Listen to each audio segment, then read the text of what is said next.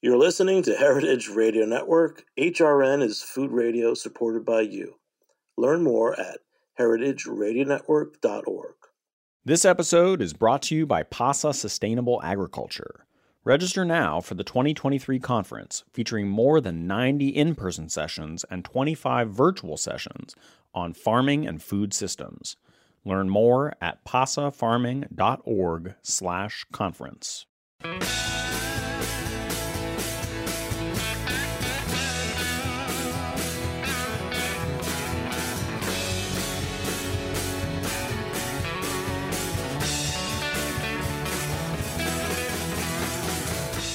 Hey, welcome to Beer Sessions Radio on Heritage Radio Network.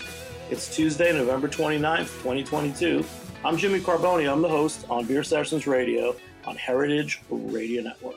So we're talking remotely with two folks from Denver, Colorado, and we're going to talk about real beer and lagers and Doppelbock. So let's have our guests introduce themselves. Start with Kyle.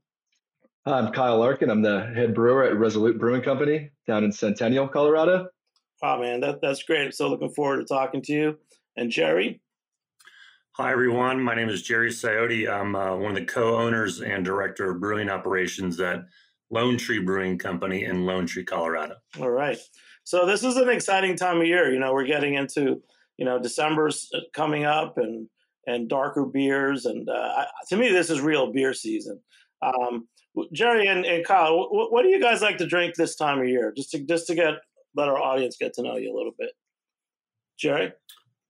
Yeah, so, I mean, and I think Kyle will probably attest to this as well. We're brewers for a reason. We can drink anything, any time of year, but this year, or this time of year specifically, is always fun for the darker styles, a little bit heavier on the gravity, a little maltier. And I think they just, as a whole, tend to market better to our customers and our beer fans. I'm a huge fan of super strong, you know, Scottish styles, super malty, wee heavies, something to keep you warm. But yeah, I mean, I can drink a stout in the middle of a 90-degree summer day. But I think that's the fun of it. I think Kyle would agree with that. All right, and Kyle? Yeah, I'll definitely back up Jerry on that one. I'll drink pretty much anything year round, but this time of year I lean more towards darker beer, usually in the lower ABV end, you know, so Schwarzbier, dark lagers, dark milds, and especially anything with coffee added. And this is also a great time of year for hoppy, malty beer, red IPAs, black IPAs, old school doubles. Great.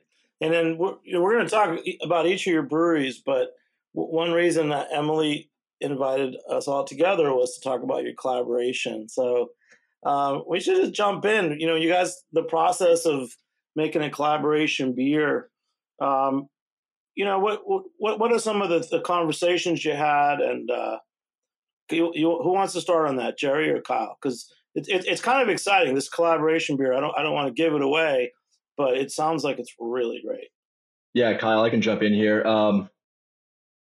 Honestly, it's just kind of getting together and starting off pretty loosely. It's, again, kind of seasonal, you know, what do we want to drink, what's coming up, and really, what do we want to try?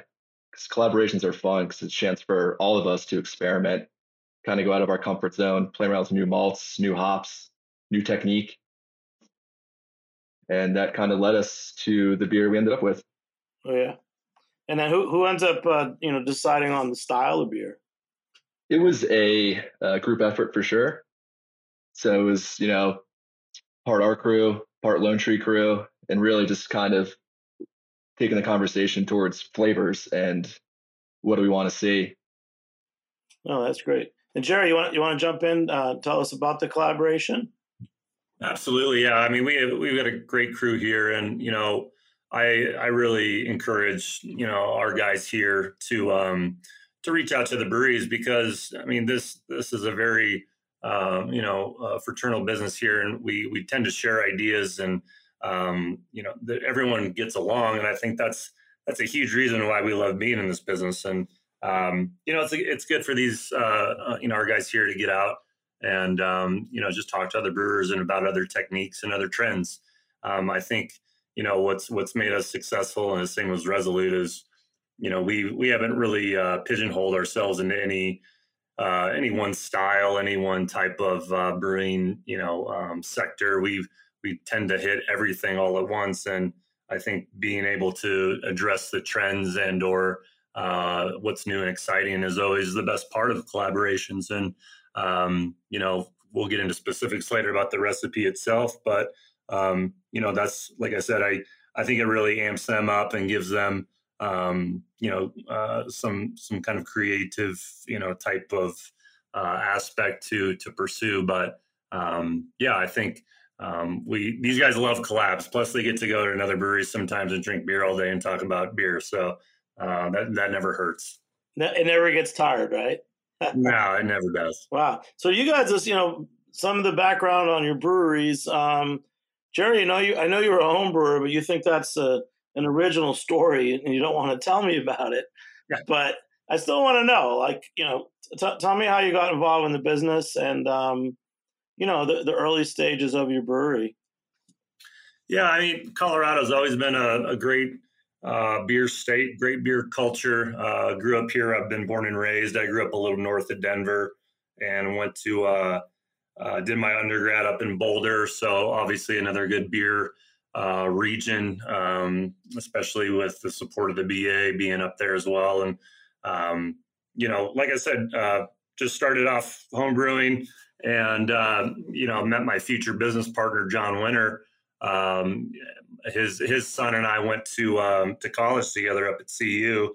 So it's been kind of a nice journey along with John over the years. And I came into Lone Tree about a year and a half after it opened, actually, because I was off in the finance world. I was in investment banking. And, you know, Jimmy, you and I were talking a little bit earlier, and it was a great job. I was happy to do it, and it was exciting and fun, but beer was always kind of something I had in the back of my mind. And, you know, being able to make that leap when I did, after about 8 years of being in the banking business, it's a completely different experience, a huge 180.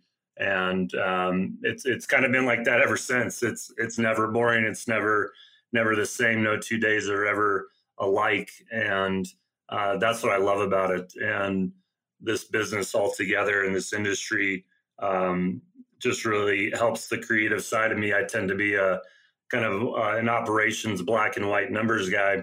And this really feeds my creative side. So, you know, it just worked out. I feel very lucky. I'm very fortunate I was able to do it. And looking back on it, I'm so much happier for it. So, like I said, very fortunate, very happy, and it's a great spot to be. That's great. And then, where is Lone Tree? Lone Tree is it's about 19 miles south of Denver. We have a pretty large bedroom community, a Highlands Ranch neighborhood. It's a very large development. It's been around about 25, 30 years now, I want to say, and they really help support us, and they've welcomed us over the last 11 years. And Lone Tree itself, it's a pretty small bedroom community as well. And, you know, a lot of great businesses and a lot of good, you know, work for people down here. And we have a really good community that supports us here. So that's great, man. I'm looking forward to coming out there sometime. And Kyle, tell us about where you're from. I know you're from the East Coast. Correct. I'm from Harrisburg, Pennsylvania, so southeastern PA. Quick backgrounds. After my undergrad, I was working in insurance. I had started homebrewing in college. And after about a year of insurance, that was not for me. And I was on a family trip down Nashville. You know, we're just hanging out, eating great food, visiting great breweries. At the end of the trip, my dad was like, well, you know, you could probably do this if you wanted to. It's like, take your shot. I was like, it's not a bad idea. So I quit my job in insurance and applied to a bunch of breweries and landed at Fegley's Brew Works, which is a small production brew pub in Allentown, Pennsylvania. And, you know, that started it off, learned a lot there. And then pretty quickly, I was able to get my foot in the door at Trögs, which is my hometown brewery. So that was pretty cool to be able to get in there. And that really launched my career and kind of solidified that this is what I want to keep doing. That's great, man. Troegs, all right. Em, you're going to jump in here for a minute. You're going to help me out. So what, in your words, just tell me what it's like working with these two different breweries, because there's a story here, and they're definitely like very dedicated, and I can't wait to try the beers. What is it for you that makes you excited about working with these two breweries? Well, so thank you for having all of us on. I have a special heart for these two breweries because they're located in the metro area of Denver where I also grew up. And even though I started my drinking and homebrewing career in the Pacific Northwest, when I came home to the Denver area, it was a lot of the local breweries that kept me inspired and kept me engaged in the business. Lone Tree has a special place in my heart because they are Radcraft's longest standing client, and they put a lot of faith and trust in me when I was getting the business started. And Radcraft's about to turn 10. So thank you, Lone Tree, for supporting me for the last decade. And then Resolute has, thank you. Resolute has always been just a stomping ground of mine. I always admired their beer. I really enjoyed taking friends and family there over the years since they've opened. And they're actually our newest brewery partner that we've been working with. So today you have folks from my hometown who represent the old and the new of Radcraft. On top of that, they just created this really exciting collaboration that we're leading into. And without giving away too much information, I'll just say that their choice of ingredients, their choice of beer style, and the passion that they put into this collaboration was why I wanted to tell you about it, Jimmy. Oh, no, that's great. So, Jerry, I know you guys have a soft spot for lagers. Tell me about your GABF medal, light lagers.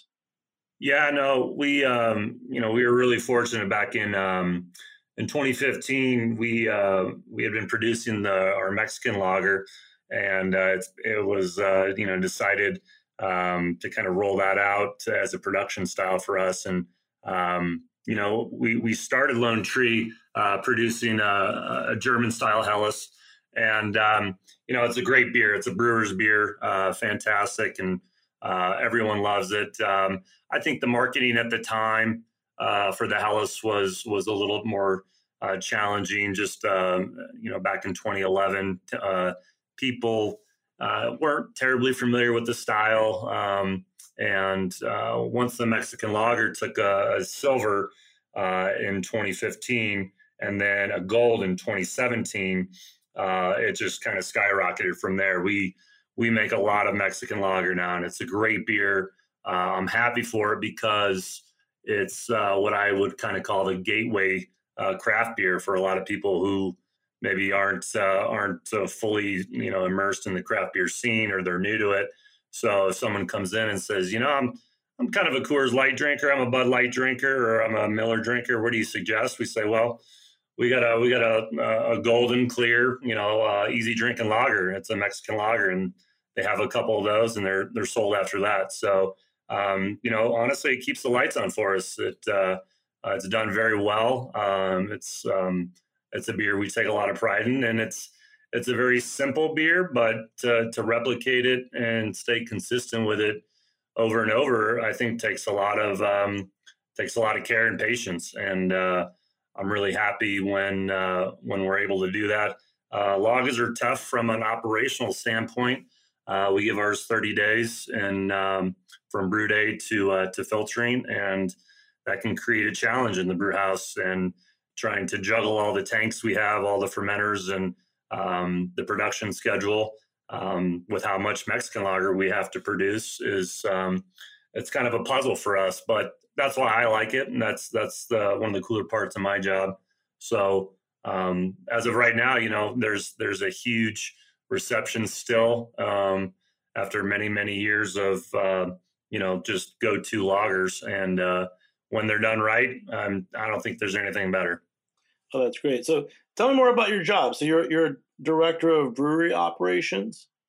Yeah, I guess that's I guess that's what's on the business card, but you know, small business owners can wear many hats. You know, whether it's an accountant, a therapist, a packaging assistant. I actually just got off the packaging line today. I was packaging assistant for our packaging manager, Steve. So we kind of do a lot of things here, but yeah, the primary goal for me, or the primary responsibilities, are, you know, what's going in the tanks, how do we source those ingredients, how do we schedule the brew house and the brewers to accomplish all that needs to be done and get it over to packaging and get it in the cooler for the tasting room. So like I said, it's a puzzle every day, but as an operations guy, I think, I don't think I'd have it any other way. And, you know, I'm a huge spreadsheet guy, and that's what saved my life up until this, this point. So, I think that's what's going to be on my tombstone one day. The guy could really clean and he can make a spreadsheet. So, so sometimes you wash out kegs. Well, I'll do anything. Yeah. I started, you know, cleaning kegs, moving beer around, helping cellar, brewing, and, I still do it all. Whatever needs to be done. I'm kind of like a utility infielder, but John and I, you know, as owners here, we each have kind of a set thing or set list of things we have to do in a given day. But like I said, I like the variety. I like bouncing around because, like I said, no 2 days are the same, and you know, that's what I love about it. You're not sitting at a desk all the time, right?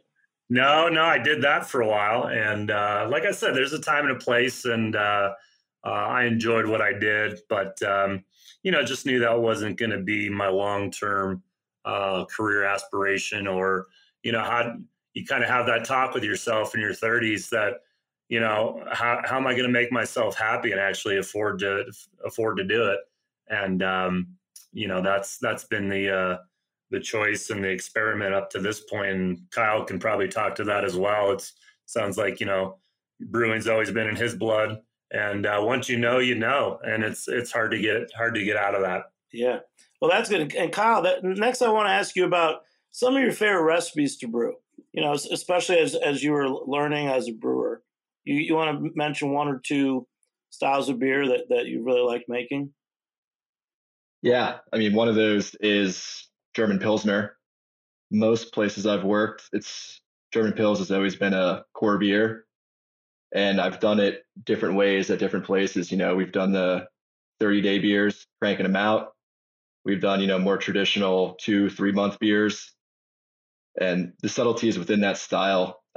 You know, what malt you're using, your process, how you're treating your yeast, what hops you're picking. Small tweaks can have such a big impact on final flavor that it's always fun to experiment. You know, you can do two identical Pilsners, treat the fermentation different, and you have two different beers. And that's always fun to play around with. And I also love brewing IPAs, because everywhere I've worked, as much as we love our lagers, our IPAs sell, and hops are great. And there's so much, you know, variety there that it's great to constantly bring in new hops, new techniques, and, you know, push the limits with it and see what kind of flavor we can pack into that thing, you know? Yeah. Yeah, like just for you being in Colorado, like 10 years ago, everyone talked about Colorado beers, and New York hadn't even been on the map yet. You know, what's it like brewing in Colorado? You mean you started out in Pennsylvania. What's the community like? You know, are there any shout outs you want to give to other brewers? Yeah, it's been great. I mean, it's a tight-knit community. I've made friends up and down the Front Range. You know, we shared a lot of ideas. People are there for you if you need help. You know, you need some chemical, call somebody up. You're short on hops, call somebody up. It's been great. I mean, I moved out here to work with Avery, and that was a great experience. You know, learned a lot there. I mean, obviously a state-of-the-art facility, cranking out large volumes of beer, super high quality, I think. 2 years ago, you know, we got a gold for Lilikoi, which is a brewery favorite there. And that was we were super stoked on that. I had a short stint at Four Noses, you know, really learned a bit about hazies there, because a lot of places I worked, we weren't doing those, at least not the level they are. And that really helped, you know, put another tool in my tool belt there. And I mean, it's been great. It's awesome community out here, and I have no plans to leave anytime soon. Wow. So you've got a really good kind of roadmap for a young brewer, don't you? You started at a brew pub, you worked at Trögs, Avery, you've checked out some styles at other breweries, and it's pretty neat, man. Yeah, and in between there, I was in Washington, D.C. for 3 years working for D.C. Brau, and that was great. You know, we were doing 15,000 barrels a year, selling it all within the district. And my time there, I actually started their barrel program, so I got to expand my knowledge there and really play around with barrel-aged beer, both clean and sour. And that was a great opportunity. And, you know, D.C. is also a great beer scene. Little light on breweries, but an awesome drinking city. Oh, wow, man. Let's talk about the collaboration beer, because it's exciting and we can go a little deeper into technique and everything. So who wants to tell us what the collaboration beer is? Can announce it. And is it out yet? Go ahead, Kyle. Yes, it is out. So the beer is a dark rice lager. I believe we released it 2, maybe 3 weeks ago. Yeah, that sounds about right. And it was something that, yeah, it's, you know, something I don't believe either of us have really done. So it was, you know, again, that time of the year, looking at when this would come out, it's, well, what do we want? Something dark, a little roasty, you know, and the crew at Lone Tree has used rice a lot, something we haven't done. And I haven't had a lot of dark rice lagers, so it seemed like a great direction to go in. So what's the recipe? I mean, it's really fascinating, a dark rice lager. Yeah, so it's pretty stripped down. The base of it, which is Leopold Pilsner. So the Leopold Brothers, who are a distillery here in Denver, and they also own a malt house. And they're fantastic, some of the best spirits in the country. And they're doing super high quality, traditionally floor malted grain. So we built it up on their Pilsner. And then it's just some flaked rice and just a touch of chocolate malt to get that color and that little bit of roast and coffee notes to it. And what's the body like? So this is, you know, finished a little bit above 2 Play-Doh. So it's enough where there's a bit of a chew there, but balancing the dryness of the rice with the bitterness of our hops, you know, it's a clean, crisp finish, but it's not as dry, you know, as a traditional rice lager, which is, you know, scraping your tongue maybe in the summer. So it has a little bit more body, more akin to a Schwarzbier. Yeah, I would agree with that, Kyle. I thought it turned out really, really great. It's, you know, we've definitely used rice before in some of the lighter styles for, you know, rice Kolscher. I've done a kind of a tropical style lager with some Nelson Sauvin, and really brings out that rice, can have kind of a nice vanilla character to it as well. And I thought it played really nice with the malts that were picked out for this. And some of the hops are really cool too, you know, with the Calista and the, I think it was the Ariana as well. Yep. You got a little bit of stone fruit in there, a little bit of berry, which kind of balanced out a little bit of that maltiness and that kind of that roast. Yeah, that Ariana, which I haven't really tried before, but it gives that nice berry, like Jerry's saying, but it also gives just a hint of tobacco and vanilla, which is perfect for this recipe.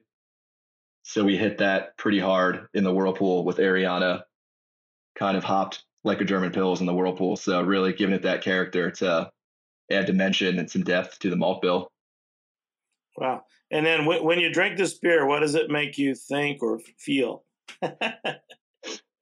It reminds me of almost like a black IPL. It's not nearly as hoppy, but, you know, it's hop forward, it's dry, it's crisp, but you get those nice roasts where it's almost like a mix of a dry stout too. You know, it's got that drinkability of a Guinness despite its appearance. I would agree. Pairs well with anything. You know, this time of year, tailgate type of season, anything with a sweater on and, you know, a couple brats on the grill or, you know, a nice seared pork chop. It's it hits everything. Wow. No, I love lagers with a little bit of color. It seems like everyone's drinking or making, you know, a Czech black lager, you know, cool ship black lagers, Schwarzbiers. I'm all for it, and definitely with food. You know, it's funny. I've never been to Denver, and I might be coming out next year. We'll see. But the culture out there for beer, like, so this collab that you made and your tasting rooms, like, tell me about what are you, these tasting rooms where people come and buy their beer? Are they getting pints? You know, I did a show years ago with Eric Wallace from Left Hand, and he was talking about how important the independent wine, beer, and liquor stores were to the growth of craft beer in Colorado. Just to tell me about the customer's experience at your each one of your breweries, and then how they can get the collab beer. Sure, I can kind of kick that off. This is Jerry. So yeah, we have a very traditional tasting room concept here. We only produce and sell here on site, and then we are with a local distributor throughout Colorado with Western Distribution, and then we distribute a little bit out in kind of the San Luis Valley area, as well as out in Kansas. Not a huge footprint out there, but all of our 12-ounce cans and kegs. But yeah, we have a tasting room, a rather decently sized tasting room here in Lone Tree.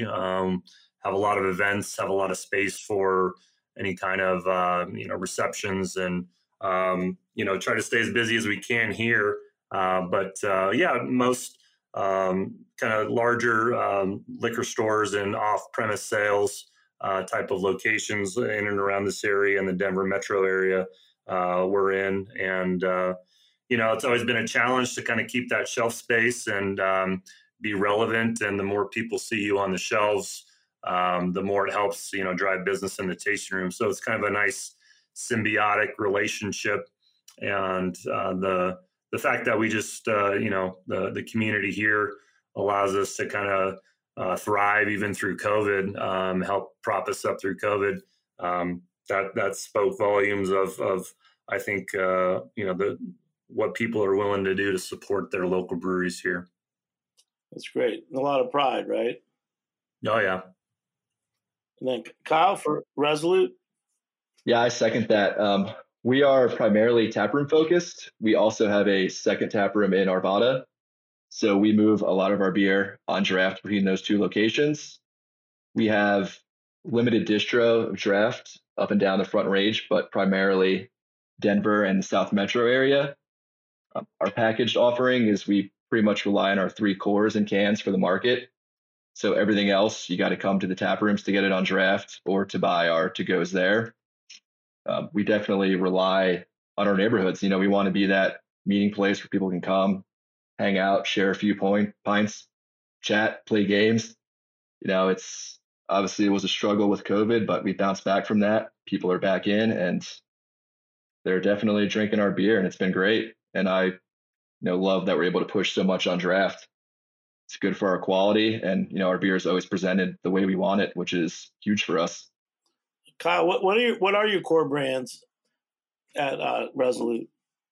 So currently we have three year-round cores. We have our American Light Lager, we have a Hazy IPA, and a West Coast IPA. And all three of those are new brands that we launched this summer, so early August. We basically sat back kind of in the COVID and wanted to remap what we're doing, what we want to put out there. And for us, it was having a light beer option because we all love crushable lagers, especially out here. And then, we need hops. They always sell. And I mean, who doesn't want them? I love West Coast IPAs. It's definitely something we push here. So those are the three brands we push now. And we're in the process of, hopefully within the next 6 months, start pushing out more of our one-offs, especially getting our lagers out there in package and being able to share those with more people. So tell me about when you came into Resolute, were there goals? Was there a change going on? What were some of the conversations you had when you were coming on board?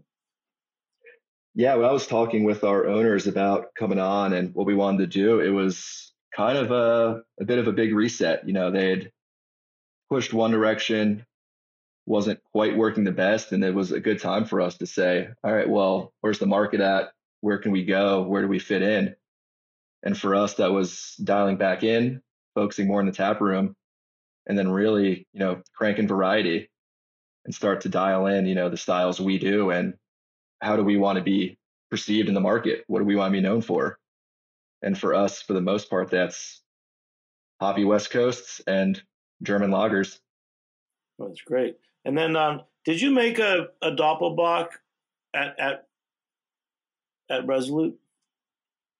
Yes. So we brewed our Execrator Doppelbock, which took home silver at GABF this past year. And soon to follow, in the next 2-3 months, we'll have our barrel-aged version of that beer coming out as well. And then, so did you work, when you were at Trögs, did you work on the Troegenator? Yes. I spent a lot of nights on third shift brewing that beer. It was always fun for us. That's, you know, a favorite amongst the crew there. It's still a huge beer for them. I believe it's still classified. If you look up Doppelbock and classic examples, it's still there in the top 5. And, you know, it's a great beer. It's there for a good reason. And it's a style, you know, that is, a lot of places don't push as much, but why not? Especially this time of year, you know, cold's coming on. Like, you just want a big malty lager to warm you up. Yeah. I'll tell you a funny story about this show.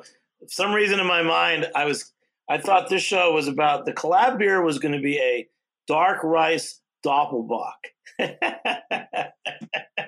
Now, I don't know if you would make that. I don't know if you would make that, but so that, and I was, because I had a friend talking to me recently. She was like, "Have you heard of in Japan that there some people make an all rice beer?"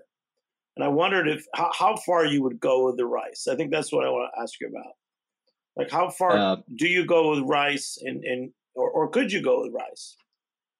So I won't speak for Lone Tree, but on our end, I wouldn't go more than, you know, probably 40%, especially for the lager style where, you know, we want that, you know, the Maillard flavor. We need that malt to really drive it home because they are such simple recipes.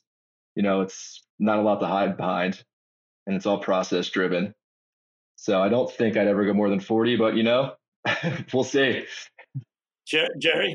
Absolutely. Yeah, I kind of agree with Kyle. We've kind of hovered around that range, and some challenges tend to pop up when you, I think, get a little higher in the percentage of rice. It tends to be quite sticky and can create some laddering challenges and some really long runoffs, and that can always be a headache for a brewer. But you know, if you give yourself enough time, maybe kind of create enough room in the mash tun with some rice holes, kind of space some things out.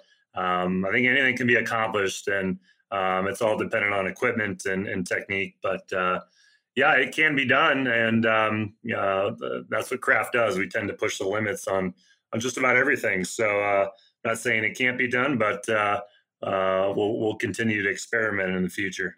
Yeah, and that's a thank you, Claire Harton of Cambridge, New York, for asking me to ask that to you guys.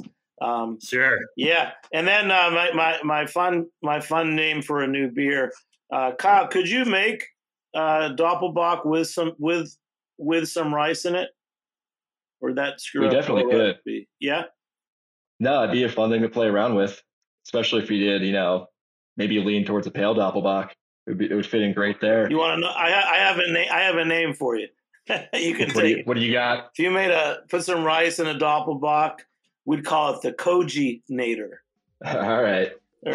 Koji from, you know, making sake and all that. But yep, you got it. All right, that was my joke for the show. So we're, on that note, we're going to take a short break. We'll be back in a few minutes on Beer Sessions Radio. All right. Cultivate farms and food systems that nourish, heal, and empower. Register now for PASA Sustainable Agriculture's 2023 conference. Access more than 100 sessions on topics including environmental conservation, food justice, sustainable food and textile production, renewable energy, and much more. Featuring a not-to-be-missed lineup of speakers, including Indigenous environmental scientist and author of Fresh Banana Leaves, Jessica Hernandez, Scottish farmer and co-producer of the podcast Landed, Cole Gordon, best-selling author of The Art of Fermentation, Sandor Katz, co-owners of heritage seed company True Love Seeds, Owen Taylor and Chris Bolden Newsom, and many more. There are two ways to attend, virtually or in person. PASA's virtual conference takes place January 17th through 19th. Join from anywhere. PASA's in-person conference is in Lancaster, Pennsylvania on February 8th through 11th and includes social and networking events plus an expansive trade show. Register now at pasafarming.org/conference. That's P-A-S-A farming.org/conference. Hey, welcome back to Beer Sessions Radio on Heritage Radio Network. Support us and become a member at heritageradionetwork.org/donate. We've got over 30 shows each week, food, farming, cocktails, and of course, Beer Sessions Radio at heritageradionetwork.org. So we're virtually out here in Denver, Colorado, talking with Jerry from Lone Tree and Kyle from Resolute Brewing, and they made a really interesting collaboration that has piqued the interest of several listeners.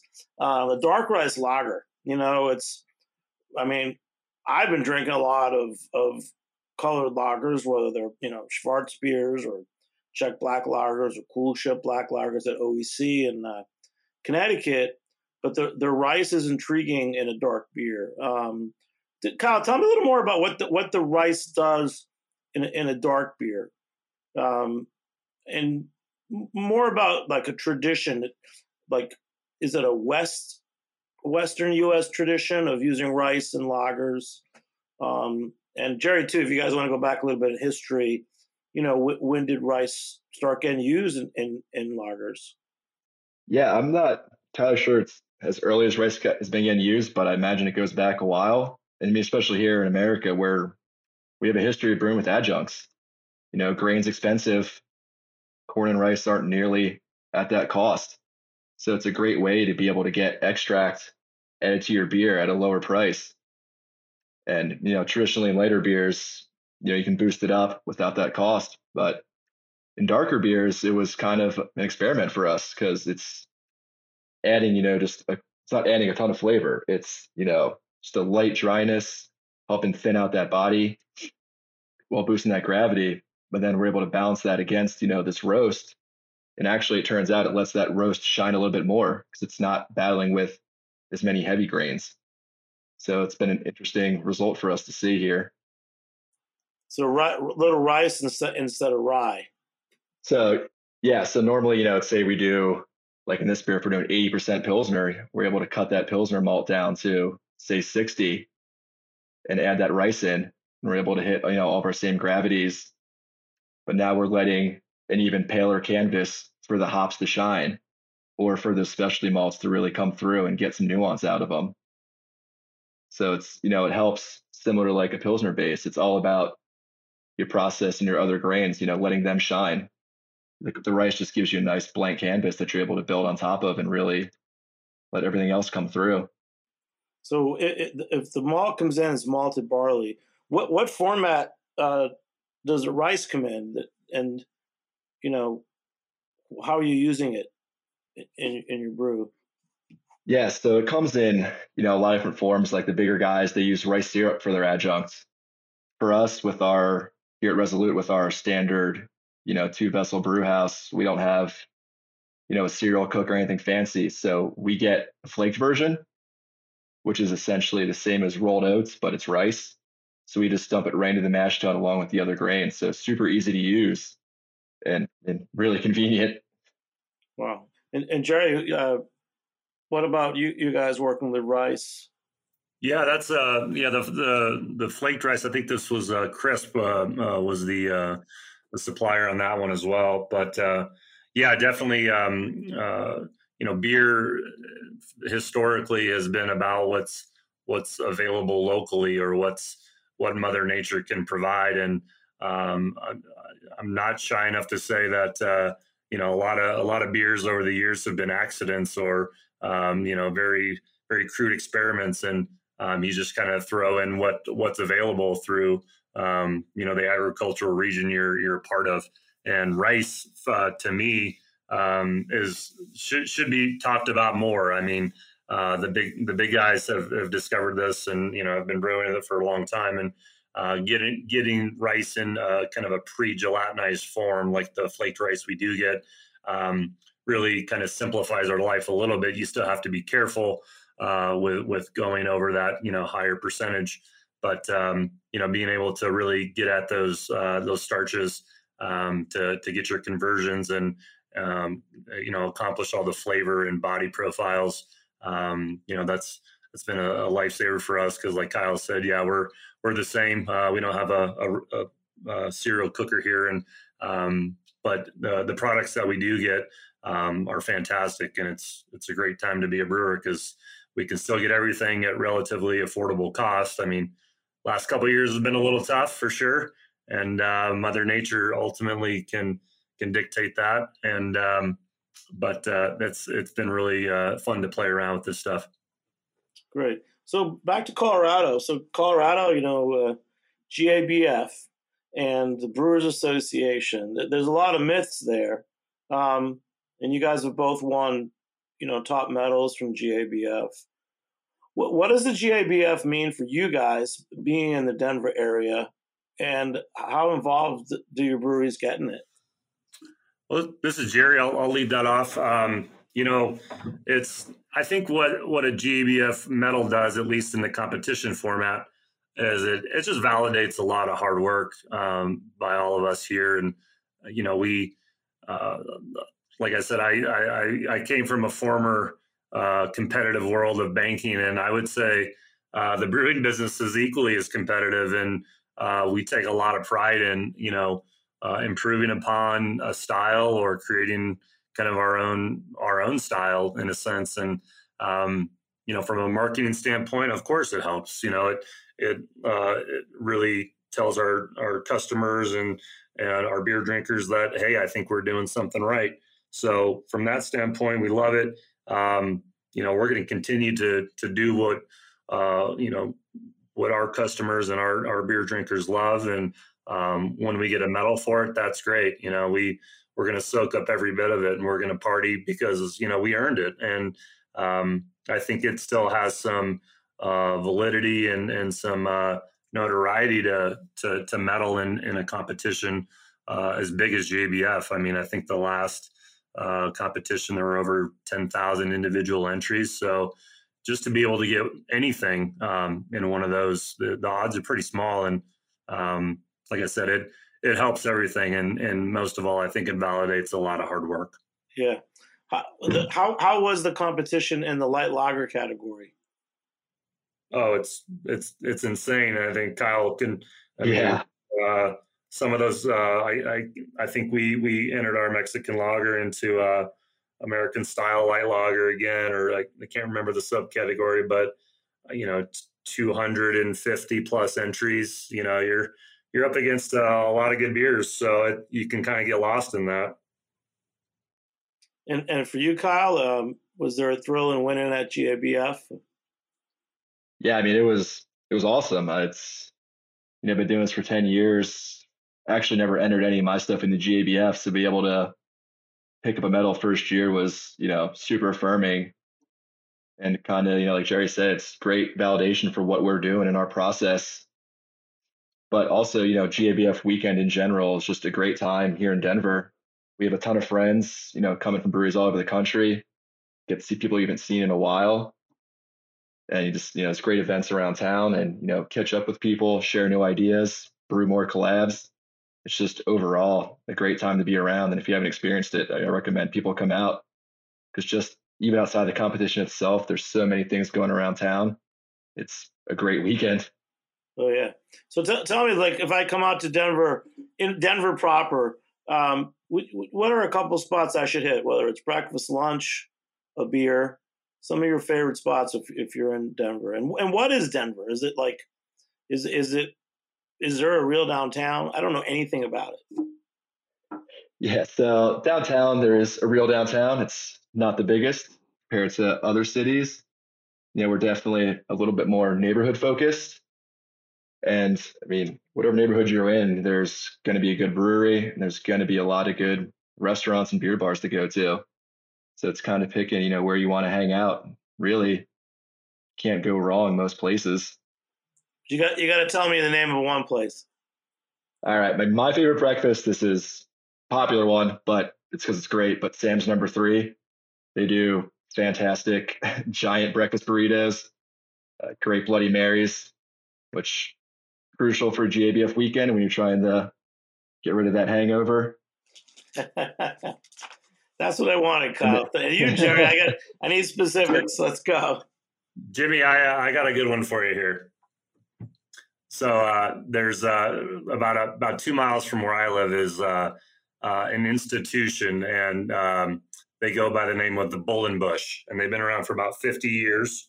It's an actual functioning brewery and kitchen, and they are very well decorated. They've won many beers or many medals for their beers over the years. World Beer Cup, GABF. They make British style IPA called the Man Beer, MAN. So it's that's one of my favorite haunts. Like I said, it's biking distance or walking distance when I've had a couple. So I would highly recommend that. Honestly, we can make a huge list, and my recommendation is either pick up a couple crowlers, a couple six packs, and take the trip up to Red Rocks and maybe watch a concert up there, or watch a sunrise, sunset. That's about as Colorado as you can get there. It sounds like fun. Red Rocks. All right. Red Rocks Amphitheater. Yeah, oh yeah, can't miss. And but back to the collab. It's called Abundant Forest. It's a dark rice lager, but it's made with floor-raked craft malt from Denver's Leopold Brothers. Tell me about sourcing that and the relationship with Leopold Brothers.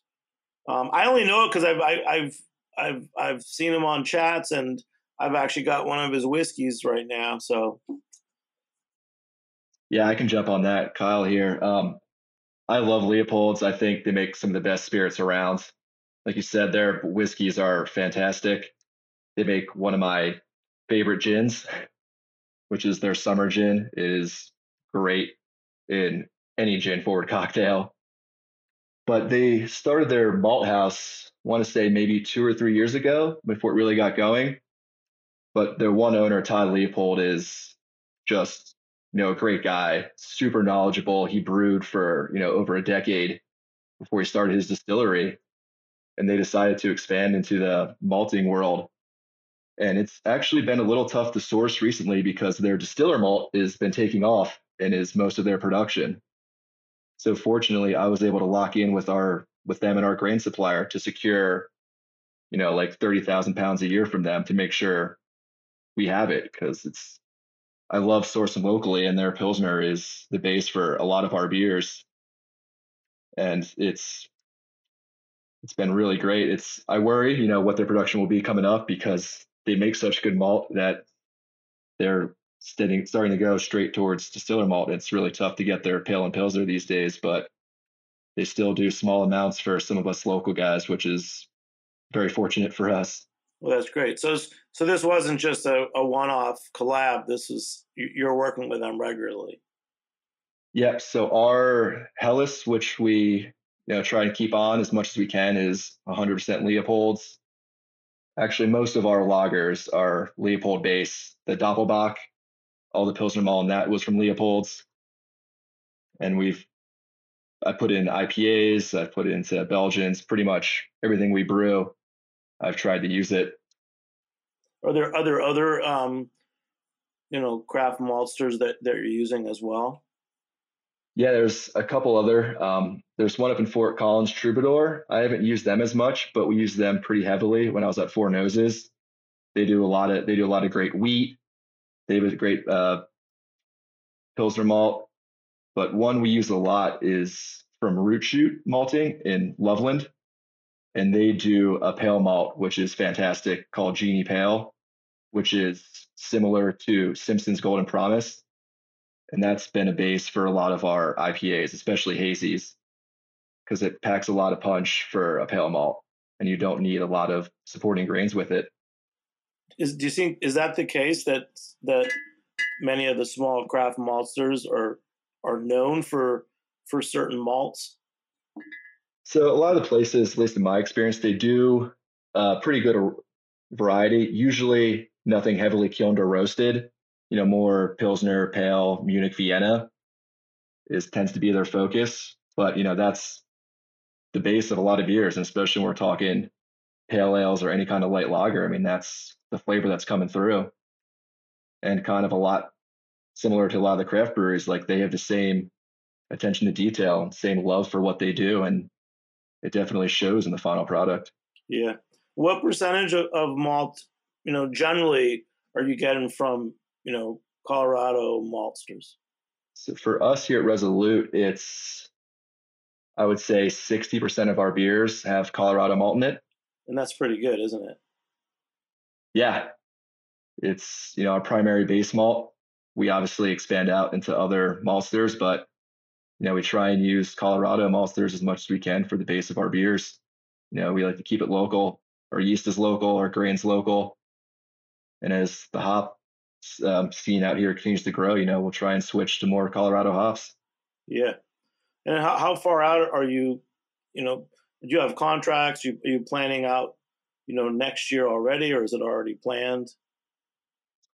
So I still have to speak with our reps and try and secure some malt for next year.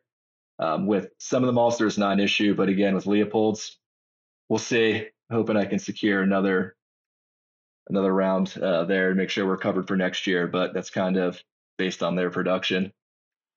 And is it true that you get a free bottle of whiskey with every order? Should be. Should be, right? I did get my first bottle from them, so I'm saving that for the holidays. And Jerry, it's to bring it all full circle back to you, sourcing and Colorado ingredients at Lone Tree. Yeah, it's definitely something we're trying to incorporate more of. I mean, you know, cost is always a factor, and reliability is always something that's got to be, you know, folded into the mix there. And yeah, we have silo contracts and bulk malt contracts through RAR and BSG for kind of our, you know, base two row. You know, so most of that's you know, coming from out of state, and but like I said, we're trying to incorporate more from, you know, a lot of the maltsters that Kyle's been talking about, and trying to, you know, do as much as we can on a local level. And like I said, it's, you know, we're about 4,000 barrels a year, and, you know, just consistency is key with us, and to be able to make very consistent product time after time is always a priority. But you know, this state is good to us, and we want to be good to it as well. So always trying to incorporate more into that. No, you guys have really represented your brands well. Last thing, just something about different ingredients in dark beers like porters. Last week, I was in Portland, Maine at Urban Farm Fermentary, and the founder, Eli, said, I'm drinking a chicory root porter. Have either of you ever used like roasted, dried chicory root in a beer, or is there another ingredient that you've used that you want to tell the listeners about? Kyle? Sure. I have not used any kind of chicory or roasted chicory. With our specialty grains like that, we usually don't go too fancy. But my go-to in a lot of our dark beers is pale chocolate from Crisp malting. It packs huge coffee and chocolate with nutty flavors, but without as much acridness as you get from a more highly kiln chocolate malt or even a roasted barley or black malt. So that usually gets sprinkled into, I would say, 90% of our dark beers. That sounds good. And Jerry, any secrets from you? Yeah, I think a lot of the maltier styles that we like to do, and a lot of dark ones, like a 22 Plato Wee Heavy. I really enjoy Golden Naked Oats. Simpsons does a really good job there. Just kind of gives a nice like nuttiness to round out some of those darker malts. Let's see what else. The weirdest thing I think we ever used, and this isn't really specific to dark beers, but back in the day we did a collaboration with Sycamore Brewing, and it was a India Pale Lager, and we wanted to incorporate kind of a strange, Colorado ingredient. So we used, I believe it was malted sunflower seeds from Colorado Malting Company. And, it wasn't a huge part of the grain bill, but it was kind of fun. I think you could kind of pick it out of there. And, that was an interesting experiment, malted sunflower seeds. And what was the flavor? What did it add? It's just, I think, gave it like another like little nuttiness, just kind of a nice, complement to some of the hops that we had in there too. So it was kind of fun. That sounds fun. And then we know you got a soft spot for Wee Heavies, don't you? I do. It's one of my favorite styles, and we've done some barrel aging for that, and we're going to be releasing for our anniversary party in a couple weeks here. We're going to do a Breck rum barrel aged version of our Wee Heavy that barrel aged for about a year. So we're gonna roll that out here for our anniversary party. That sounds great. So Jerry and Kyle, we're going to close up, but is there one question that you'd like to ask the other guest, or something we didn't talk about? I'll kick it off. This is Jerry. I would ask Kyle, what do you think the future of the West Coast revival is going to be for next year? I think it's going to be strong. I can't say nationwide, but I know out here, there's a lot of breweries kicking out fantastic West Coasts. Westbound and Down has been leading the charge with that one. Yep. We do our part, and I don't think they're going away, and I'll do everything I can. I agree, and I'm happy to see that. And then how about this for either of you, since you mentioned that? What's a West Coast IPA that you remember or you'd like to give a shout out to? I remember when Green Flash had their West Coast, 12 years ago, I went nuts over it. Ooh. Well, specifically, there's a lot of great ones. Pacific Northwest, Breakside's just been putting out fantastic West Coasts for a long time now, and I love their beer. But right up there with them is Georgetown Brewing in Seattle. Those guys are they're crushing it with their IPAs. And if anybody ever gets out there, you got to try Bodhisattva and some of their others. They're just fantastic. Oh, that sounds good. And Jerry, West Coast IPA for you, bro? I think in the beginning, I'll be honest, we were really close to the dry dock folks and still are. And, I loved a good hop abomination back in the day and still do.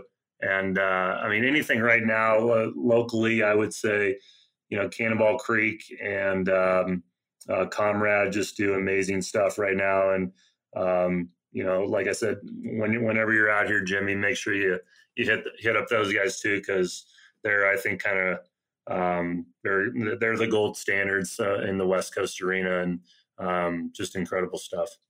Yeah, I'll second that one big time. These guys are fantastic. All right. And Kyle, you got a question for Jerry, or should we close it out? Yeah. When are we doing the Rice Doppelbock?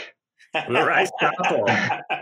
Whenever Jimmy's coming out to brew with us, that's the answer. All right. Well, we'll surprise you. And Troegenator, you can use that. You can use the name. It'll go nuts. We'll keep a tank open. All right.